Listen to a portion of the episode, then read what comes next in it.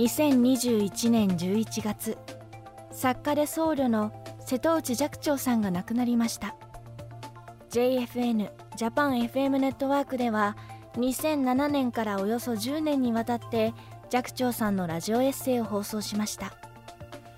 今週はその肉声を再構成してお届けしています。新聞連載で人気を集めて単行本にもなったのが「紀元曼荼羅」寂聴さんが昭和を代表する文化人や著名人との交流を綴った人気シリーズです。今週はそのラジオ版。今日はノーベル文学賞も受賞したあの文豪との知られざるエピソードです。未来授業2時間目。テーマは川端康成のこと。あの方はね京都へ来るとねあの電話かかってきてねであの私を呼び出すんですよ。それでご自分もお酒一滴も飲まないの。だけどねお酒の席好きなのね。だから私にお酒を与えて私が一人で飲んで それで川端さん飲まないでこうお話するのが好きなの。で必ずね電話かかってくるんですね。いらっしゃいってもう、ね、あんな偉い人がねいらっしゃいなんてこっちは仕事してたって何かっていかざるを得ないのよね。それで「はいはい」って言って行くでしょ。そうするとねその時はねホテルいらっしゃいって言ったらねそれで都ホテル泊まってって。ねいつもはさ、あの、祇園のどっかいらっしゃいって言うんだけど、だそれでもホテル行ったらね、お部屋いらっしゃいって言うんですよ。何もなかったけど、お部屋行ったんですよね。そうするとね、ドアをこう開けたらね、その窓際にね、机があるんですよね。そしてそのね、その原稿用紙が広げてあってね、でもなんかね、書いてあるの。それでね その横にね本がこう積み上げてあるんですよね。その本がね源氏の古中古い中ね源氏の古中って言ってもこんなにたくさんあるんですよ。それだったんですよね。で私はもう密かに源氏をやってたからね一目見てわかるんですよ。あっと思ってねそれで「先生源氏なさるんですか?」って言ったらねそんなのするつもりなかったんだけどね出版社があんまりうるさく言うからね、えー、とうとうあのすることになってしまってなんてね言うの。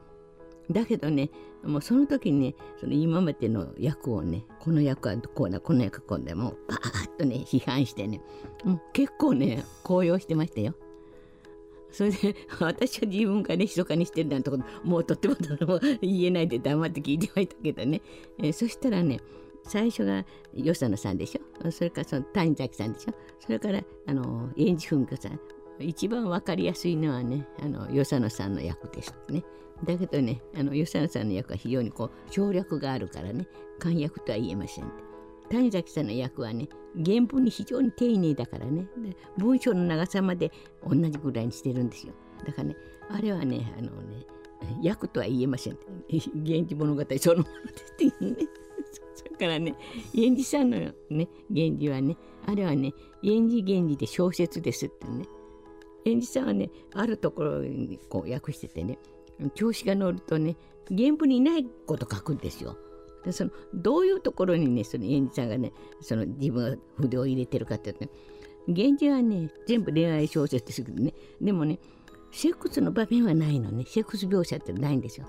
ところが演じさんの源氏はねそれがあるのね。それでめくるめくなんとかこう甲骨とかなんてあるんですよね。そういうのはないの源氏には。それでねそれで私がね「先生はあのどうしてないこと書くんですか?」って言ったらね私は小説家だからね だからね書いてたらね私だったらこうすこう書くとね 思ってねそれでね書いちゃうなんてね平然として言ってましたよ。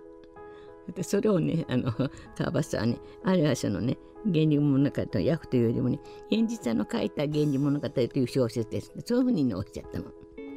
いやご自分はいわゆる充実な役をしようと思ったんでしょ。だから私もその時に本当に密かにやってたんだけどねこんなこと言ったらねもうね殺されると思ってね全く言わなかったの。でもカバースさんの刑事の役ってやっぱりちょっとね読みたいなみたいなと思うじゃないですかだからあいいですねなんて言ってねそれ帰ってきたの。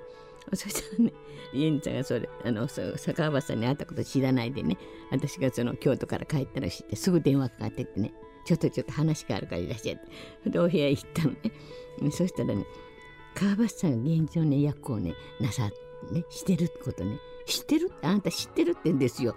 だからもうだって見てきて知ってるとこじゃないけどこんなこと言ったらねもうね大変なことになると思って「いいえ存じません」って言って それでねそしたらね「あそう」って言って。でもねノーベル賞をもらってもうノーベル賞の後でしたからね。ノーベル賞をもらってね甘やかされてるねあんな人にね原理が仕上がりますかっていうの。もしもカーバッサの原理がね仕上がったらね私はねすっぱだかになってね銀座をね逆立ちして歩いてやりましたよねそれくらいね怒ってんですよ。だからもう演者その時60もう70近かったからね。そんなの演者のすっぱだかなんて見たくない。その逆立ちなんか。で本当にねそう言ってね怒ってた。そしてね結局相当できなかったでしょ。カバさんに殺なすってそれできなかったじゃないですか。あれだからね演者の呪いをかけ ほとんどできてなかったんじゃないかなでも。あれ長いですからね。だいたい6年半かかってますみんな。で私もね その前からやってたから3年でできると思ったのね。だけどやっぱりいざとなったらちょうど6年半かかって。だからあれは6年半かかるんですよ。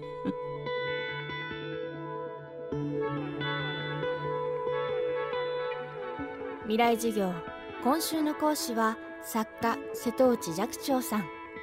今日のテーマは川端康成のことでした。